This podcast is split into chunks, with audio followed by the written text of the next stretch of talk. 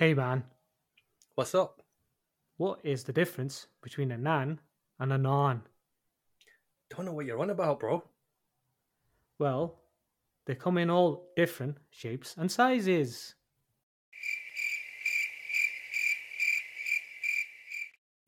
Was that meant to be a joke? Yeah. That's pretty lame, bro. Hey, man, I'm gonna start the intro. No, I have another joke.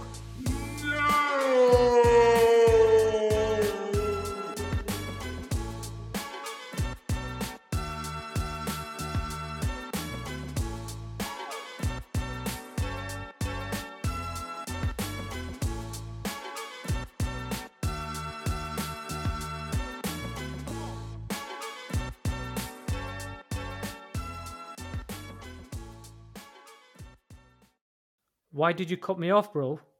Just? Well, that's rude, bro. Anyway, we're going to talk about naan today. You mean? So you did get the joke. Of course. Well, let's talk about what it is, some brief history, and the different variations. Cool. I'll let you take the lead on this one. About time, bro. You always take the mic, I mean, mic. No, I don't. I'm your best friend.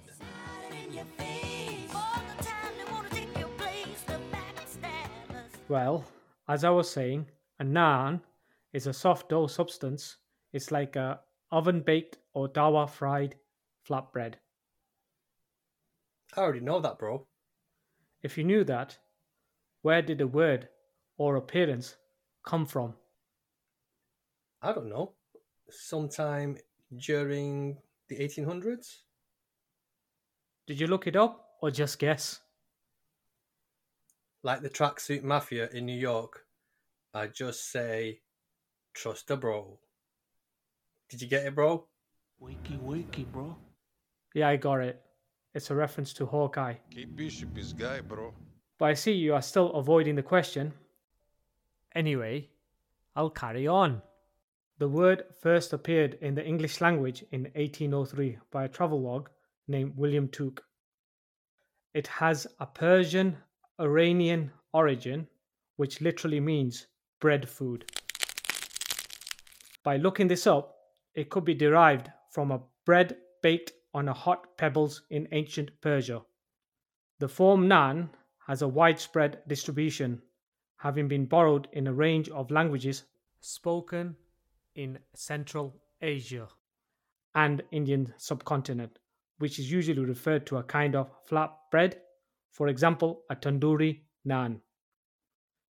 The spelling naan, that's N for November, A for Alpha, A for Alpha, and finally N for November, has been recorded as first being noted down in 1979, but some source states it could be from 1975 and this has become the normal English spelling. But I have noticed some do spell it N A N, that's November Alpha November, in restaurants too. Do you agree, Dims? And did you know any of this, which I've just stated? No, I hadn't noticed that before. And to be honest, I'd probably spell it with one A, so N A N. I used to spell it just like that, but after doing my research, I now spell it N A A N. Oh, I see what you mean. Yeah, I'd probably spell it the correct way now that you've told me, with a double A. Because if you think about it, it does make sense. As in places like Pakistan, they pronounce it as naan. So it makes sense to spell it as it's pronounced, I guess. But saying that though, in different places, I'm sure they've got different dialects, so they probably pronounce it differently as well. Talking about different places, today, naan originates from Mesopotamia, ancient Egypt, and South Asia. The most familiar and readily available varieties of naan in Western countries are those from South Asia. In Iran, it is spelled Nan, that's N A N, which in turn comes from Persia, but it doesn't carry any special significance as it's just a generic word for any kind of bread. Okay, cool. So Iranians pronounce it as nan. so it would make sense to spell it as N A N. But yeah, I'll let you get back to your history lesson now. Okay, well, naan in parts of the Indian subcontinent usually refers to a special kind of thick flat bread. There are two ways of making them. One is leavened. This is done with yeast or with bread starter. This is just dough left over from a previous batch. And number two, unleavened dough, which is similar to that of a roti. Difference between a roti and a naan is that the naan are usually made in a tandoori, which is a cylindrical clay or metal oven, whilst a roti, which is usually cooked on a flat or slightly concave iron griddle called a tawa. Modern recipes sometimes substitute baking powder for yeast. Milk or yogurt may also be used to give distinct taste to the naan. Great history lesson, Sol. But how is it made? Typically, it is brushed with some water, but in some other cultures, such as those in Indian subcontinent, they brush ghee or butter. It enjoys a special position in the Indian cuisine as it can be used to scoop other foods and gravies or served stuffed with a filling. A typical naan recipe involves mixing white or whole wheat flour with active dry yeast, salt, and water. The dough is kneaded for a few minutes, then set aside to rise for a few hours. Once risen, the dough is divided into balls, about 100 grams or 3.5 ounces each, which are flattened and cooked. Rogni naan from the Punjab region of North India and Pakistan and the garlic naan are very famous all over the world because of the Punjab region. Yeah, it's very popular in Lahore, which is in Pakistan. When I was over there, I found that a lot of people would have rogni naan almost daily. It's quite thick, crispy, and very filling. And it is usually served up with either nihari or halim, which are also famous dishes from that subcontinent. Well, in South Asian cuisines, naans are typically flavored with fragrant essence such as rosewater, butter, or ghee melted on them, and black seeds are commonly added to naan. These are cooked in Indian and Bangladeshi and Pakistani restaurants throughout the UK. Naan is usually served with curries and gravies, just like you said, such as nihari and halim, but that's here in the UK. In Indonesia, naan is popular in Indian Indonesian and Arab Indonesian communities, as well as Malay, are Chinese, and Minangkabau, with other variants of roti like roti canai, is usually locally known as roti naan and cooked using Indonesian spices such as garlic with local taste. Do you know if they cook it in a clay oven, also known as a tandoor? That's where naans come out the best, in my opinion. In fact, in the Indian subcontinent, they actually refer to it as tandoori naan, which is just naan cooked in a clay oven, also known as a tandoor. Not sure if they make naan in tandoor clay oven, but what I know in Myanmar, it is called naan baya. It's sometimes served at breakfast with tea or coffee. It is round, soft, often buttered, with boiled peas on top, and dipped in mutton soup. Cool. Isn't naan also popular in Asia? Well, in my research, that in China. Jingzhou style of guokui, a flat bread prepared inside a cylindrical charcoal oven like tandoor, has been described as a Chinese naan. Chinese naan? Well, I've just googled it, and to be honest, it just looks like normal naan, apart from the centre, which seems to be flatter. Totally agree. To me, it looks identically the same as normal naan, other than the central bit. So in Asia, is it just popular in China? Or did you find it anywhere else? Well, in Japan. after being promoted by Kandagawa Sekizai Shoko in 1968, which is now the sole domestic manufacturer of tandoors. Naan is widely available in Indian style curries restaurants in Japan, where naan is typically free flow. Some restaurants bake ingredients such as cheese, garlic, onions, and potatoes into the naan, or to cover it with toppings like pizzas. So they got tandoors in Japan. Yay! Looks like I'll be paying a visit to Japan. 嘘をつくのはやめなさい。 Lol. These are just a few countries. To name a few, why not check out your local supermarket or your local shop to see if they sell and try them out if you haven't already? I know here in the UK they are widely available. Now that we've covered some history and location in the world that have naan, my question to you, Dims, what do you prefer? Fresh or shop bought? Without a shadow of a doubt, fresh man.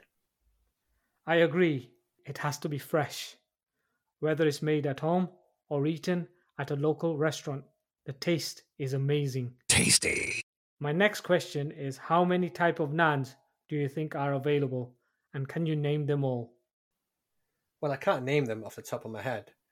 I would guess there's about five or six different types, but the names I don't really know, other than the ones that you mentioned earlier, like roti naan, flatbread.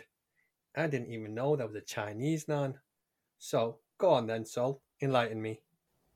Well, actually, there are four types of naan that I know of, and they are as follow garlic naan, keema naan, kulcha naan, and peshwari naan. The garlic naan is a traditional Indian flat bread. It's made with flour, yeast, salt, sugar, and yogurt. Once the dough has been baked in a hot tandoor oven, the naan is taken out and brushed with butter or ghee, then topped with minced garlic. In the restaurants, this is usually the one that is ordered the most here in the UK. Again, this is just my opinion. The keema naan is made with minced lamb meat cooked in a masala made of fine chopped onion and tomato puree along with spices. This lamb meat mixture of keema is then stuffed into a dough made of wheat and refined flour and then rolled into a naan. Keema naans are yum. Okay, on to the next. Kulcha naan, which is plain naan. This is mildly leavened bread prepared with all purpose flour without any yeast, but rather leavened with yogurt and baking powder. Though it's similar to naan, you don't need a tandoor oven to make kulcha. You can easily prepare it on a griddle. Kulcha naans are also very popular in Pakistan, but I had it time ago. I can't even remember what they taste like now. Anyway, carry on, Sol. Peshwari naan is a close cousin to Kashmiri naan. The specialty of this flat bread is that it's sweet in taste due to the use of sultanas and coconut. Traditionally, this naan has a lot of nuts and dry fruit stuffings along with coconuts that gives a sweet flavor to the naan. Kashmiri naan. Where is Niz when you need him?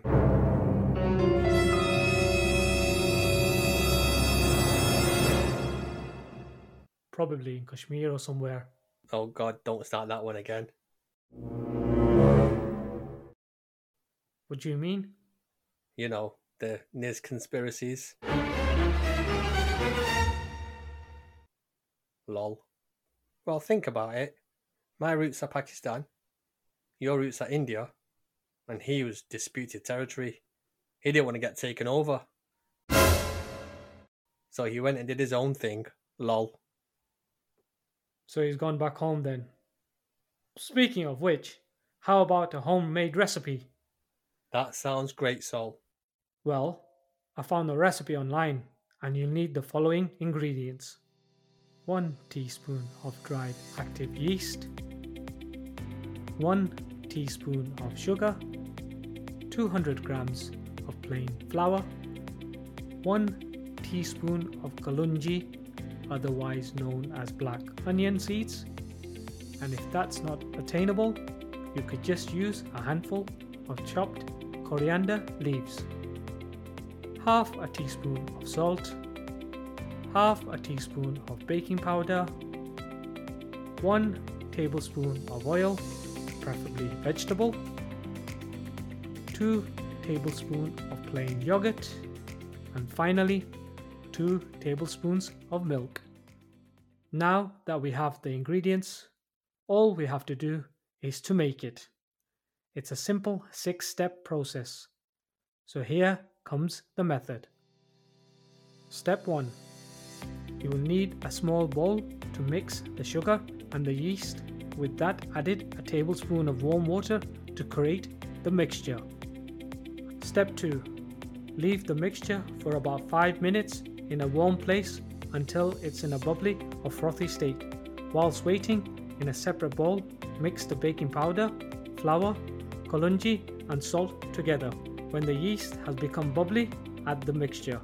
When added, don't forget to add the oil and yogurt. Step 3 Knead the dough with slightly wet hands and fold the dough as you go. If the dough starts to get dry, add some milk and continue on kneading. Once it's nice and soft, cover it with some cling film and leave it in a warm place to rise for about an hour or hour and a half. Step 4. Now turn the grill on to heat up and divide the dough, preferably into four balls, and place them on a floured surface. Roll each into a teal shape, no more than half a centimeter and a quarter inch thick. Step 5. Heat the frying pan or tawa and place each naan onto it for a couple of seconds. Once the color has changed to brown, flip it to the other side. Step 6. Transfer to a baking tray and place under the hot grill for about 2 to 5 minutes and see them rise. And finally, step 7. Add butter to get more of an authentic taste. That's it. You have now made naan bread at home. The prep time should be no more than approximately about an hour, and to cook it, it should be no more than 5 minutes. Listeners, if you do make these at home, please let us know how it went. Our website is nosuchnonsense.com. So, Dims, will you be making one at home? Nah, bro. You know me. Can't cook, won't cook. But it sounds like a good recipe though, Sol. Well, that's the end of the episode. I hope you enjoyed it. As it being a non episode, let's end the episode with one of Optimus Prime's famous quotes. Roll out! Until next week, peace out.